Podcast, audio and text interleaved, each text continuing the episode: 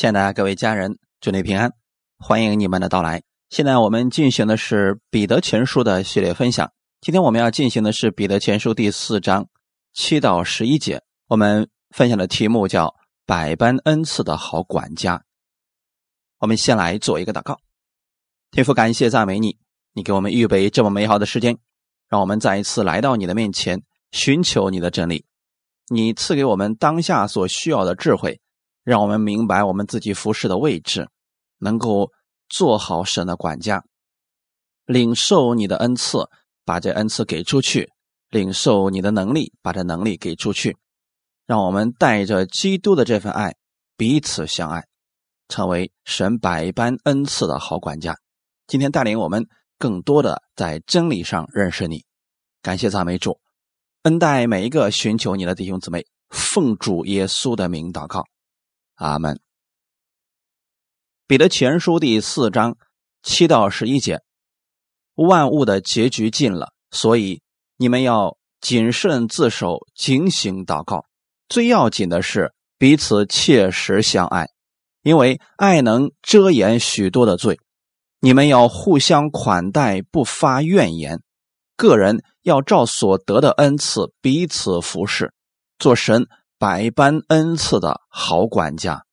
若有讲道的，要按着神的圣言讲；若有服侍人的，要按着神所赐的力量服侍，叫神在凡事上因耶稣基督得荣耀。原来荣耀全能都是他的，直到永永远远。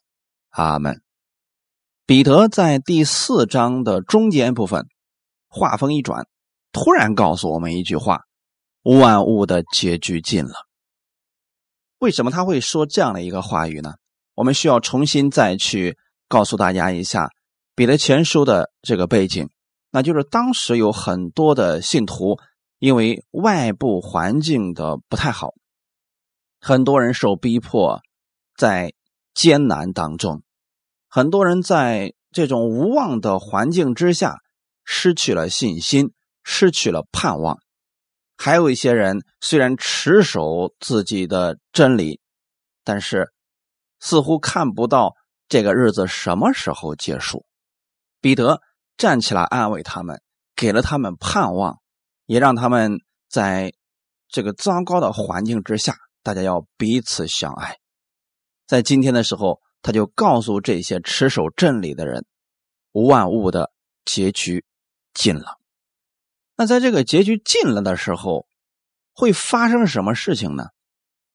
提摩太后书的第三章里边给我们讲了很多在末了的日子会发生的事情，你们可以回去自己参考一下提摩太后书第三章的内容。就算你没有读过那一段。你再看看现今的这个时代，也能够猜出来，这个结局确实是近了。那在末了的日子会发生什么事情呢？比如说，人专顾自己，贪爱钱财，自夸狂傲，忘恩负义啊，没有亲情啊，在后面说谗言等等，卖主卖友，任意妄为，爱宴乐不爱神。当你看到这些事情已经都出现的时候，那就真的是末了的危险的日子已经来到了。当然了，我们不要只看这些负面的，如果只看到了这些，那我们就灰心了。你在这些事情发生的时候，你要看到积极的一面，那就是确实主耶稣再来的日子近了。所以才会有这么多的事情出现。那出现这些事情的时候，我们当做什么呢？我们分享今天的第一点：好管家应当谨慎自守，警醒祷告。我们都是神百般恩赐的好管家。当你接受耶稣的那一刻，圣灵就住在了你的心里。从此以后，你的生命是被圣灵所带领、所引导的，你也就成为了神恩赐的好管家。可惜的是，很多信徒他并不知道如何去使用圣灵，也不知道究竟怎么样把圣灵这个能力释放出来。其实啊，这个并不难，那就是我们愿意为主而活。你看，很多的信徒他虽然信耶稣，但是其实还是为了自己的一亩三分地啊，就是今天吃什么、喝什么、穿什么，家里的那点事情啊，神给解决。这些虽然神会给我们，但这不是恩赐的管家。管家是干什么呢？他不仅仅有吃喝住的问题，他还要去做他主人让他做的事情，这才是一个管家嘛。那我们也是神百般恩赐的好管家，那就是要使用这些恩赐去服侍，服侍神。简单来讲，就是把这福音给出去。用神的恩赐去帮助更多的人认识主，这就是管家的作用了嘛。特别是在末了的日子来临的时候，那我们更需要用这个管家的恩赐，让我们站立得住，能够成为其他人的供应和帮助。虽然说主耶稣再来的日子近了，信徒在世上。确实会遇到一些苦难，比如说传福音的时候、服侍的时候会被人毁谤，会有各样的冤屈苦楚。但是你要知道，这个日子本身不多了，在黎明快到之前，确实会有一段是最黑暗的时刻，但是那个黑暗的时刻不会维持太久的，很快黎明来到了，黑暗就消失了。那么，彼得在安慰当时的信徒们，就是想告诉他们：我们在主耶稣再来之前的这个日子当中，应当更加谨慎自己，警醒祷告。如果人不警醒自己，只看到哦呢，我自己家里的那点事情，也看不到这个世界上的发展，也看不到主来的日子近了，没有这些看见的时候，他就不会。谨慎自守了，更不会去进行祷告了。这里所说的祷告，不是让我们去求让神给我们成就什么事情，而是让我们警醒，这是一个什么时代了？要警醒，黎明快到了。谨慎自守的意思，在原文当中是保持一颗健全的心，用成熟的态度，正确判断。衡量一切情况，很多人就是因为没有这个正确的衡量的心，所以呢，遇到问题就软弱灰心，甚至停止不前。当一个人谨慎自守的时候，他是在神面前谨慎，守住真理，他那个心就是健全的，然后他就会用神的智慧去正确的判断这一切事情。虽然有负面的事情，虽然有糟糕的事情，但是他看到的是这背后的神依然在掌权一切。近了，其实也是表示快到终点了。在这最后一程，我们应当珍惜时光，不能再虚度光阴了。那我们要做什么呢？彼此服侍、警醒、祷告，才是我们要做的事情。你看，耶稣在最后上科西玛尼园的时候，他其实是带着门徒们去祷告的。他很快就要上十字架了，这时候他不去做别的事工了，就是专心在神面前祷告了。当时他也告诉门徒们说了，要警醒祷告，免得你们入了迷惑。可是那时候你发现，门徒们呐，那真是瞌睡呀，那肉体真是软弱了。耶稣独自去祷告，哎，门徒们竟然睡着了。一连三次都如此呀，你都可想而知，当时的那个氛围确实是黑暗掌权了，所以门徒们都一直困睡不醒嘛。而耶稣是知道这一切的，所以他是一个谨慎自守、警醒祷告的人，为我们做了很好的榜样。所以不管这个外面的世界怎么样的发展，也许你看到了很多。让你灰心的事情，但是你要看到的是神今天依然在供应，依然在帮助着我们。那我们就需要在神面前谨慎自守，警醒祷告，免得自己灰心进入了迷惑当中。我们分享第二点：好管家要彼此切实相爱。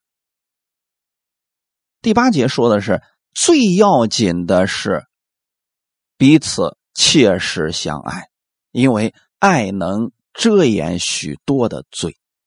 为什么彼得在这儿说要最要紧的呢？他是想加强一下彼此相爱的重要性。你会发现，在第一章、第二章，彼得都曾经提到了要信徒们彼此相爱，在此又加上了最要紧的是希望所有的信徒们格外的注意，不要以为是。老调重弹，就忽略了这个重要性。最要紧的，万物的结局近了的时候，仇敌的迷惑就更加厉害。那同样的，当然你去服侍主的时候，反对的声音可能会更大，信徒的处境也许是更艰难的。这个时候呢，信徒之间。彼此切实相爱，就显得格外的重要了。大家可以试想一下，如果本身外面的环境就不太好，在这种情况之下，信徒们之间又彼此拆毁、互相攻击、分门结党，那现在去付出，现在受逼迫的这些人，是不是会失去盼望和信心呢？因此啊，主来的日子越近，彼此相爱显得就越重要。你甭管说你知道了多少真理，明白了呃多久，能不能把这个真理在最需要的时候给出来？那它彰显出来的样子，一定是彼此切实相爱。不管谁懂了多少真理，如果最后活出来的是骄傲、是自义、是胆怯退后，那他说明他领受的信息是不完全的。那就算这个人领受了一点点从神而来的真理，他活出来了切实相爱的样式，那就说明他确实从神那里得着了生命，而不是一堆的理论。切实相爱不是一套理论，也不是一个教义。切实相爱是实际性的生命的行动。这种切实相爱不是徒有其名，也不是嘴巴上说说，而是发自内心的行动，为了别人的益处，为了主耶稣的福音，可以付出一切。你想，有很多人就因为啊，这个遇到的是患难，说这个不能服侍主了，我得呃忙着自己的事情了。那就说明目前为止他还没有看到福音的迫切性，他还没有看到这已经是什么时候了。当然了，也不可能是所有的人都看到这一点的。咱这儿说的是好管家。他是要管理很多人，他是要带领很多人的。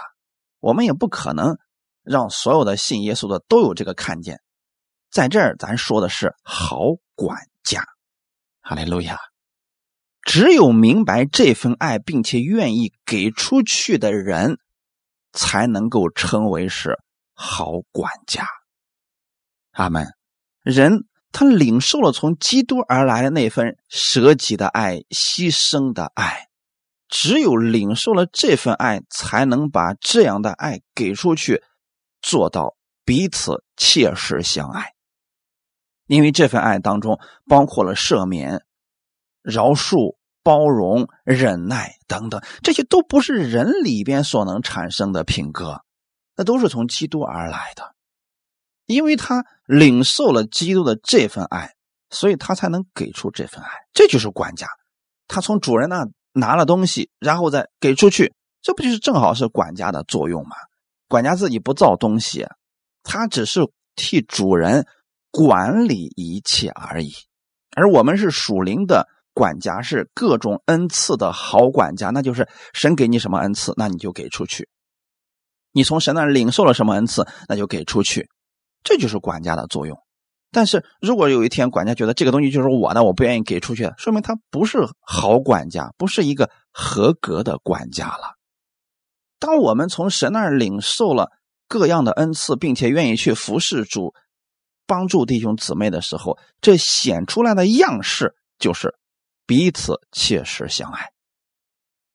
为什么我们要做这样的事情呢？因为爱能遮掩许多的罪，爱能遮掩许多的罪。这不是说爱的本身有除罪的功效，而是遮掩罪的。动力，也不是说我们若彼此相爱，神就饶恕我们的罪，这是爱的果子，他去遮掩人的罪，而不是故意的去宣扬人的罪。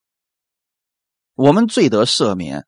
靠的是基督的宝血，靠的是耶稣基督在十字架上为我们流出宝血，我们罪就被赦免了。但是，当我们把神的这份爱领受到了、活出来的时候，你就能够去遮掩别人许多的罪了。当然，千万不要走极端。这句话语的意思不是说你看到弟兄犯罪了，就故意的替他隐瞒罪恶，以至于让他。这个罪恶越来越多，不是这个意思。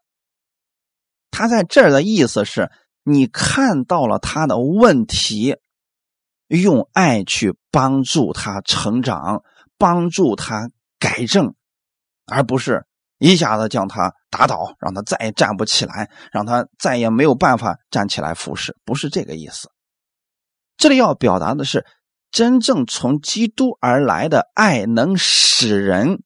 不看对方的罪，不去刻意的留意别人的软弱和亏欠，因为我们人都有个特点是什么呢？就是很容易就能发现别人的缺点和问题。一旦发现之后，很多人这个嘴巴吧，就总是想把别人的那些那些小事那些八卦的事给他说出去。这就说明这个人里边。太缺乏神的爱了。你看，耶稣他知道我们所有的罪、所有的问题，但是他没有把我们的罪都说出来，而是依然爱我们。这就是爱能遮掩许多罪的一个具体的表现了。如果我们明白了这份爱，领受了这份爱，给出去的时候，你虽然能看到别人的问题，但是你不会故意贬低别人，看不起别人。而是在基督的这份爱当中包容他、饶恕他、帮助他改正。世人呢，因为很多时候无法再相爱，就是因为过去受伤太多，又没有放下。一看到这个人，就想起以前他的种种不好，所以无法再爱了。也只有从基督而来的爱，才能使我们真正的饶恕别人。遮掩别人的过错，阿门。耶稣他是遮掩了我们的过错，用他的真理，用他的恩典带领我们悔改。我们也应当如此呀。要不然的话，你说我们谁没有问题呢？谁没有软弱呢？只不过问题不一样而已。在神面前，我们都是不配的。阿门。但今天神使用我们，不是我们够好，那是因为我们的主爱我们，他不看我们的罪恶，愿意把他的恩典赐给我们。爱心从神而来的这份爱，使我们不愿意将弟兄的过错宣扬于人的前面，因为这样的话会引起更多的纷争，也免得主的名受辱。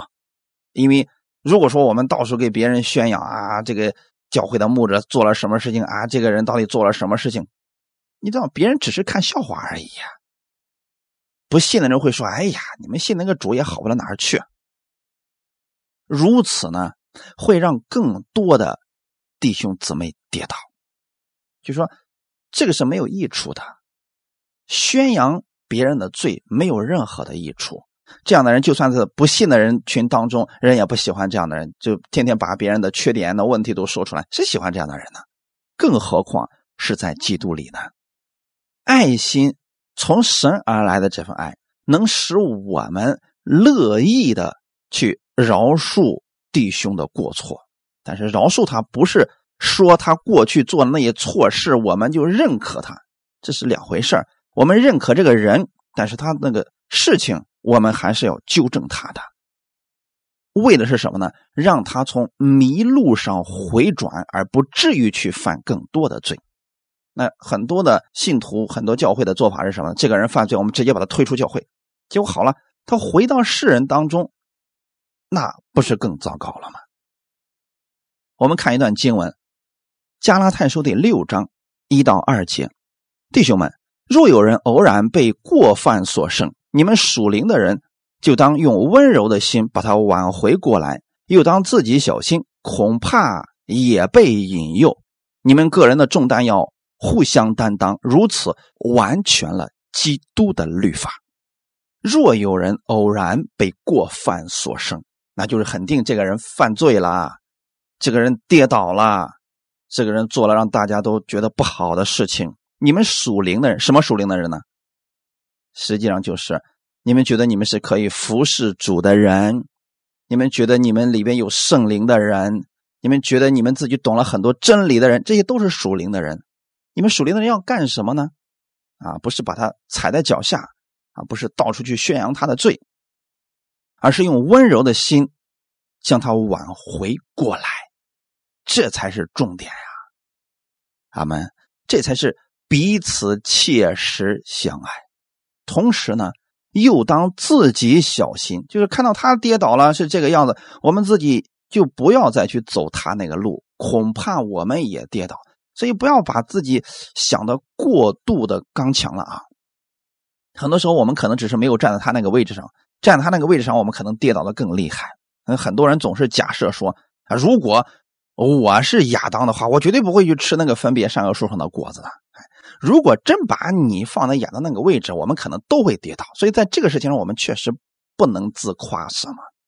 我们看到圣经当中，以色列列百姓他们总是软弱、跌倒、拜偶像。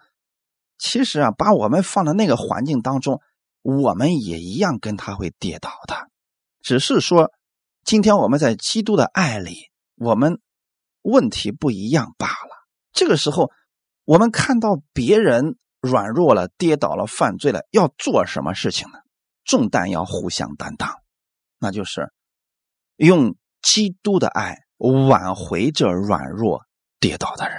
当然了，有一种情况大家一定要谨慎的去分辨，那就是这个人死不悔改，那我们就要选择远离啊！你不能说一味的。妥协，一味的忍让，呃，一味的去包容，这只会让一些人变得更加的糟糕。那耶稣对那些假冒伪善的文士和法利赛人也不是一味的包容啊，也会指出他们的问题，目的是什么呢？希望他们能够回转。我们若用爱心如此去服侍的话，就是完全了基督的律法。感谢赞美主。所以这个目的你有没有发现呢？就是彼此切实相爱。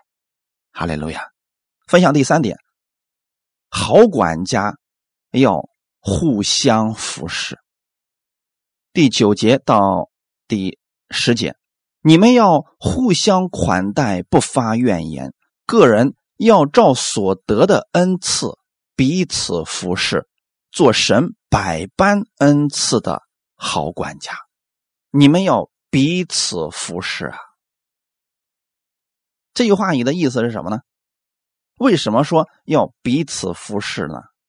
因为一个人做不了大使命，你一个人不可能把神的功全都做完了，都是需要互相服侍的。一个教会也不可能有一个人能够担起来的啊！他一定是众弟兄姊妹互相努力，大家彼此扶持的结果呀。所以从第九节开始，你会发现他是互相款待，不发怨言。款待与怨言其实它是对立的啊。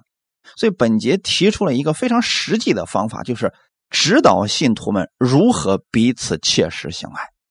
那其中有一个最直接的方式，就是互相款待，不要彼此都发怨言。你看，你只要个埋怨对方，对方也能埋怨你；如果你反过来呢，你款待对方，对方也能够款待你。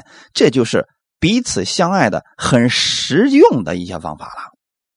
这对当时的信徒们可能。意义就更大一些，因为在当时呢，交通不便，主的仆人出门去传道的时候吧，经常会受到一些逼迫啊，以至于说他们逃散到世界各地。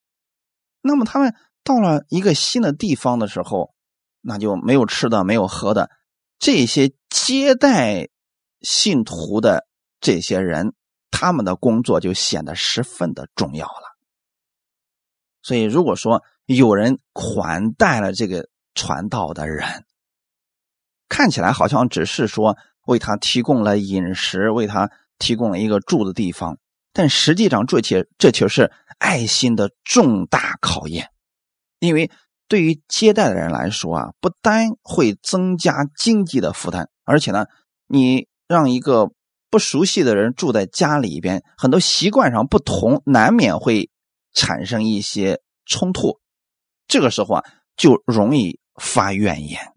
在这种情况下，我们就需要用爱心来接待其他人了。在这儿，我给大家讲一个过去的一个小故事啊，就说过去呢有这么一个借贷的家庭啊，他呢是经常借贷从外面来的那些传道的全职的这个传道人啊。说有一次吧，就从这个呃比较偏远的一个地方。来了这么一个传道人啊，去了他呢非常热心的就借贷了啊，这个姊妹把家里收拾的干干净净的，那个啊被子啊什么都换了啊。哎，这个传道人呢，因为就一直在农村里面待着，突然就来到这个城市当中嘛。那晚上的时候吧，这姊妹还给他弄好了这个就是洗脚的水啊、洗澡的水都给他弄好了，你知道吗？然后说说你这个坐了一天的车啊，你晚上在这儿呢啊，你自己在这儿吧，就好好洗一洗啊。然后这个姊妹给他嘱咐完以后呢，然后就回自己家里去了。等这个弟兄吧离开的时候吧，这姊妹才发现整个屋子全是臭味啊！为什么呢？就因为这弟兄根本就没洗，脚也没洗，澡也没洗。后来的时候，这姊妹说：“是不是这个东西你不会用？然后还是我招待不周啊？我看你怎么好像没没有洗呢？”你猜这个弟兄说啥？洗啥洗啊？在我们老家那一块那都一年才洗一次澡啊！这如果说一直都洗的话，多浪费水啊！传道人走了以后啊，这这个姊妹就哭了好几天啊，就觉得啊，怎么会这个样子呢？其实就是生活习惯不同啊。虽然说这个姊妹当时是确实是凭着爱心去做的，可你会发现这好像超出了她的承受范围，所以她后期的时候吧，有一段可软弱了，说作为神的仆人怎么会这个样子呢？实际上你会发现啊，在我们去服侍的时候，特别是彼此服侍的时候，可能怨言很容易就出来了。只不过有些人可能觉得它不是个事儿，但有些人觉得它就是挺严重的事情。信徒们彼此互相款待，这一定是需要带着爱心的。他们特别是在彼得那个时代，大环境不好，如果大家在互相埋怨。那只会让这个氛围变得更加的糟糕，只会让大家更灰心。所以那个时候，如果大家彼此安慰、互相款待，这会给像彼得一样去全职服侍的人带来很大的安慰和信心的。阿门。我们看一段经文，《铁撒罗尼迦后书》第三章六到八节，弟兄们，我们奉主耶稣基督的名吩咐你们。凡有弟兄不按规矩而行，不遵守从我们所受的教训，就当远离他。你们自己原知道应当怎样效法我们，因为我们在你们中间未尝不按规矩而行，也未尝白吃人的饭，倒是辛苦劳碌，昼夜做工，免得叫你们一人受累。从铁撒罗尼迦后书这一段我们可以看出来，虽然当时的犹太人有一种习惯，就是乐意接待那些到处游走的那些全职服侍的传道人，但总有那么一小撮人，他就钻这个空子，就利用这个机会住在别人家里边吃闲饭，不肯做工。那保罗对这群人。加以责备，并且也给了我们智慧，让我们去分辨这些人。如果你作为接待的人遇到了这样的人，那你可以请他们离开。不遵守神的真理的教训的人，就让他离开好了。这个时候就不要再顾及什么面子了啊。那从我们这些服侍的角度的人来说呢？那我们就不应该去有这个想法。既然是做主公的，那就要有规矩而行，就应该怎么样呢？辛苦劳碌，昼夜做工，就不能说了。我今天心情不舒服，我今天不讲了啊。今天这个不太舒服，我先在你家里面住上个十十天半个月，等我的心情舒服了，哪天我再出去传道吧。这个是不行的。我们应当尽心尽力的去做一些事情，免得让别人受累啦。阿门。应该效法像保罗那样，按照规矩而行。那同样的，如果作为全职服侍的有人接待了我们，我们也应当体谅一下别人的心情。就拿刚才我说的那个弟兄来讲，那你既然到人家家里边，是不是？那咱就洗的干干净净的，是吧？人家摆上什么饭，咱就吃什么就好了啊，不能。耍大牌啊，不能到处说啊！你看你做这个饭怎么样？怎么？无论人家给的是什么，那如果有鱼有肉，我们感谢神；如果是有只有咸菜和馒头，我们依然感谢神，因为也许他能献上的就这些了。再说我们来了又不是为了吃饭，那是为了做主的工嘛。这就叫做按规矩而行。你得知道你是做什么的。如果彼此都这样殷勤去服侍。彼此都如此去款待的话，那大家一定会在这其中看到神的恩典的。哈利路亚。所以说啊，越到末了的时候，可能大家都不轻易相信别人。那在这个时候呢，真正爱主的人显得尤为的重要。阿门。所以不管其他人如何去服侍，我们要知道。我们是神那百般恩赐的好管家，那好管家就是神给我了什么，那我呢就给出去。我是坐在神的面前，这就足够了。当然了，得有智慧啊，不能因为一些不做工、吃闲饭的人让我们跌倒了，然后你说啊，是不是所有的传道人都这个样的？你有智慧了，直接让这个人离开就好了嘛。这是很简单的嘛，啊，如果他超过三天呢，就不做工，天天在家里面躺着玩手机，那就让他离开好了。我们分享第四点，按恩赐彼此服侍。看一下第十节，这个里边提到了恩赐，百般恩赐的好管家。感谢主啊，个人要照所得的恩赐。那这个恩赐是怎么来的呢？首先，恩赐。是神所赐下来的，因此无论一个人拥有多少恩赐，这都不值得夸。你说我口才比较好，我智慧比较多啊，我能行异能，能够医治别人，这都是恩赐而已，没什么可夸的。这不过是神给某个人的而已。阿门。那么有人可能不太理解，说这个恩赐到底怎么样去发现呢？啊，其实很简单，就是。我们里边有一种才能，每个人都有的啊。这个从小孩子身上就可以看出来，就是说小孩子在出生的时候，他对一样东西可能会很感兴趣，或者对某个领域的东西很感兴趣。比如说，有的小孩子喜欢车，有的喜欢画画，呃，有的可能就喜欢音乐，这是不一样的。但是在很小的时候吧，神就已经把这些东西放在我们里边，那么小孩子就会在这儿有一个特别的爱好。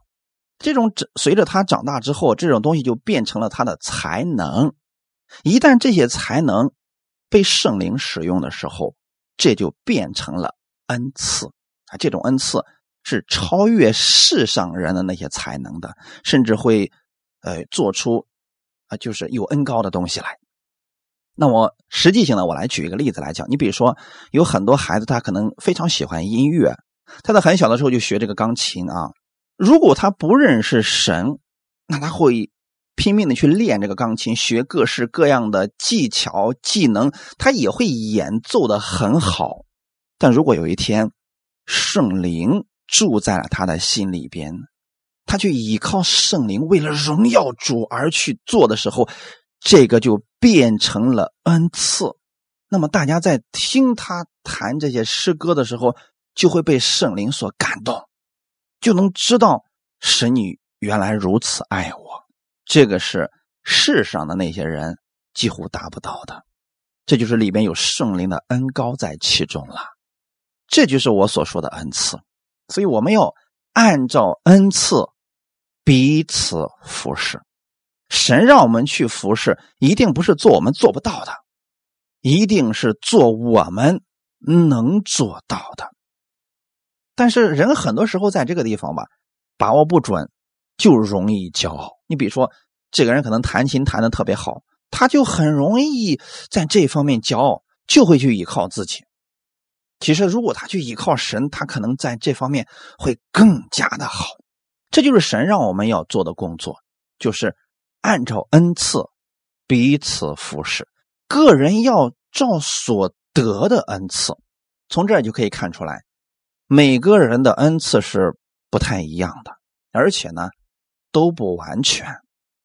那很多人总是想，我能得着各样的恩赐，各样全备的职分都赐给我啊，这是不可能的。我们身上如果能有一两个恩赐，你用好这一两个，跟别人彼此搭配，这就非常了不得了。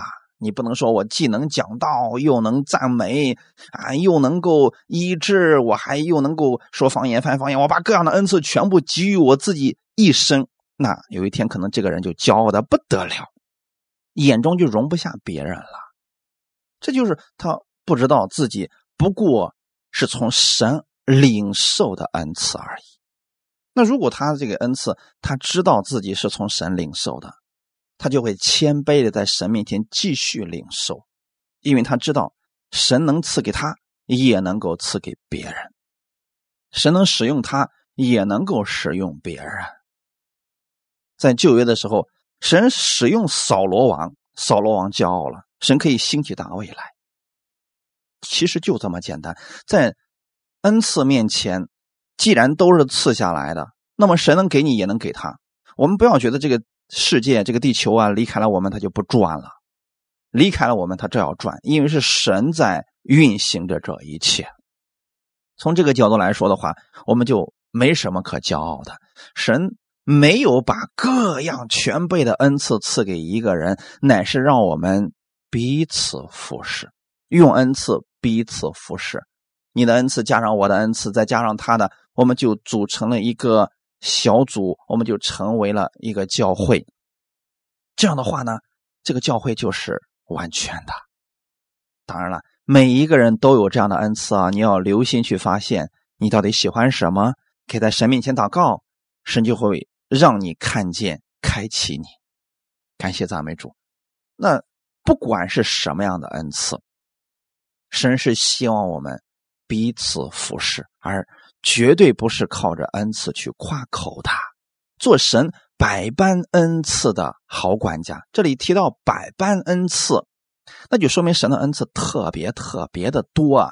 而圣经上所提到的也不过是其中的一部分而已，还有很多都没有列举出来的呢，对不对？所以说，我们不要限制了神的恩赐，也不要限制了圣灵的大能。恩赐是根据施工现场的需要赐下来的。你可以在不同的施工现场，神就会使用不同的恩赐在你身上彰显出来。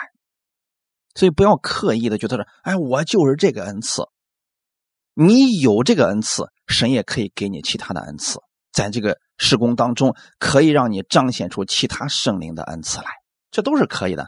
但我们要时刻记得，我们就是一个好管家。今天管家给你什么，那你就给出去好了嘛。你不能说啊，我就是管理这个的管家，不可能主人会给你很多。但是不管给出了多少，我们要知道，我们不过是个管家而已。阿门。我们的本分那就是服侍主。那今天究竟什么才是服侍主呢？就是把你从神那儿所领受的给人就可以了，甘心乐意的给出去，不心疼，并且持久的去做这件事情，不会因为遇到患难、逼迫、苦难你就停止。这就是好管家啦。我们所谓的好管家，就是照着神所赐给我们的恩赐，使神的家兴旺起来。当然了，好管家将来是有赏赐的啊。有人说我不在乎领受什么赏赐啊，其实这么说的人啊，他是有点骄傲在里面呢。神给我，那我们为什么不要呢？这显出了神的公平和公义呀。那有些人说，我我不要神的恩赐，就是因为那我不去做的时候，我也不觉得有什么不好的。既然是管家，就是主人给了我们什么，我们尽力去做，这就可以了。这就是好管家的样式了。所以，好管家应该是按照主人所赐下来的恩赐去服侍，在自己的位置上忠心的去服侍，而不是呃总是。打扰别人，或者说轻视别人。还有呢，好管家就是是神的管家，所以他不是荣耀自己的，乃是为了荣耀主。所以你会发现，真正的忠心服侍主的人，他总是会把荣耀归给主。他不会说，我过去做了什么，他不会总是夸自己曾经做过什么，自己曾经做过什么。他可能夸的最多的。就是主借着我做了什么，或者说这都是神的恩典临到了我们的身上，那是因为他正确的站在了管家的位置上，所以他不骄傲。阿门。一个真正的从主而来的好管家，不论他工作的成效有何等的大，他都会承认那是他应尽的本分，没什么可夸的。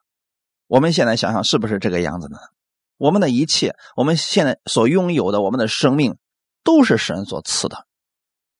那你说，我们今天有了恩赐了，我们有什么可夸的呢？我们不过是个器皿而已，是被神所使用的器皿而已。至于这个器皿里面，神给他倒上是酒还是水，那是神的意愿。但甭管是什么，神把水倒到我们那个器皿里边，我们把它盛着就行了。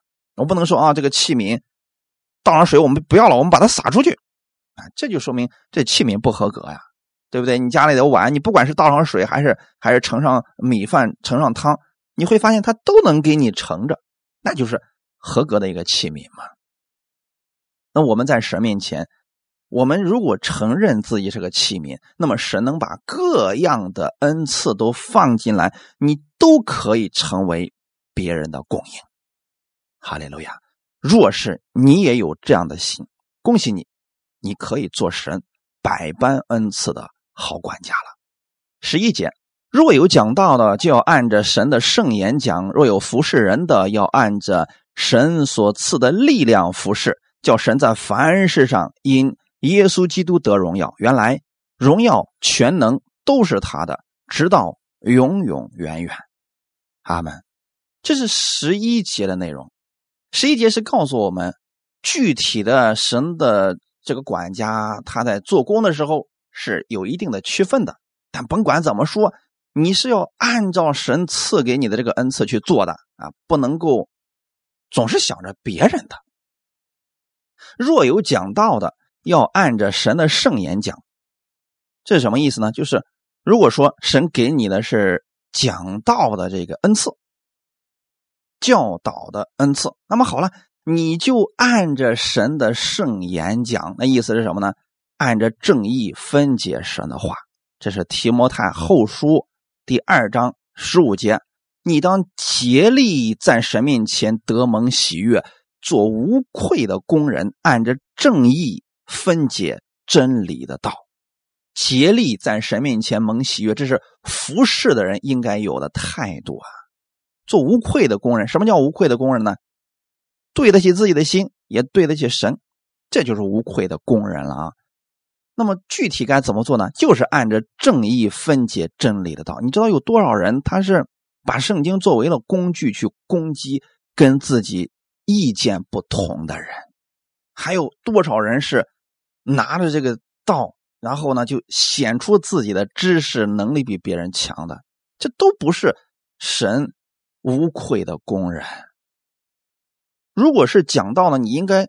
最后得出来的一个结果就是让大家觉得这位神实在是太好的，让软弱的人能够刚强，让灰心的人能够重新靠着主的恩典站立起来，让那些绝望的人看到生命的美好，这才是讲道之后所能得到的应该有的结果呀。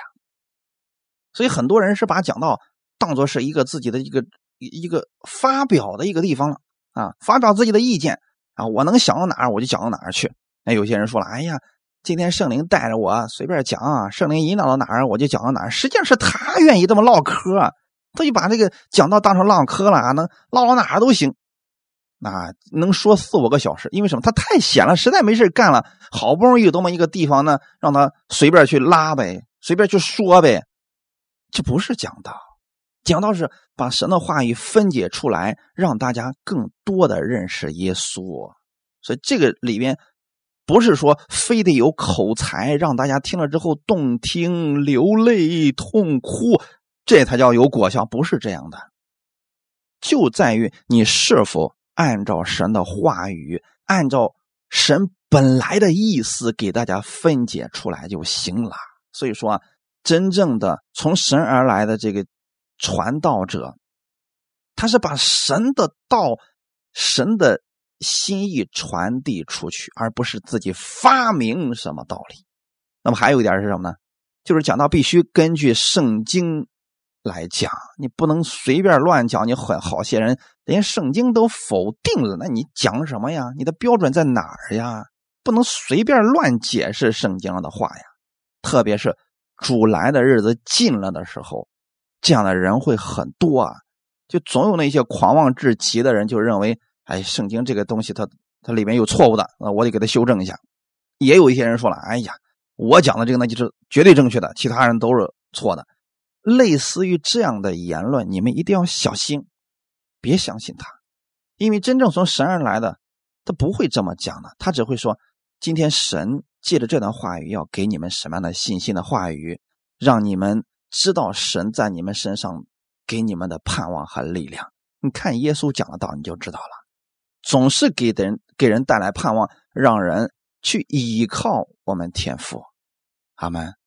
那如果有一些人用神的话语开始到处攻击别人，让人根本看不到基督的爱，这就不是按照正义去分解神的道了。这会让很多人灰心跌倒的。这点上大家一定要有分辨力啊。若有服侍人的，要按着神所赐的力量服侍。啊，这里所说的服侍人是一个比较广泛的恩赐，就在教会里边，我们每个人都可以做这项事工，那就是去造就别人、鼓励别人、帮助别人。你看到教会里面有缺乏或者有什么问题，你可以自己去修正一下，这都叫做服侍人的。按照自己。那个力量去服侍，因为吧，每个人在教会当中或者在生活当中，他看到别人的缺乏的地方不同的啊。你比如说，有些人他特别喜欢干净，那他到了教会之后，他发现，哎，教会地上怎么会有这个啊乱七八糟的一些小的东西？那他可能就会嗯拿起扫帚，然后把这个清理干净。那可能其他人就觉得，哎，这个比我家里还干净呢，那可以了，他就没有这个看见。这就叫做按照神所赐的力量去服侍。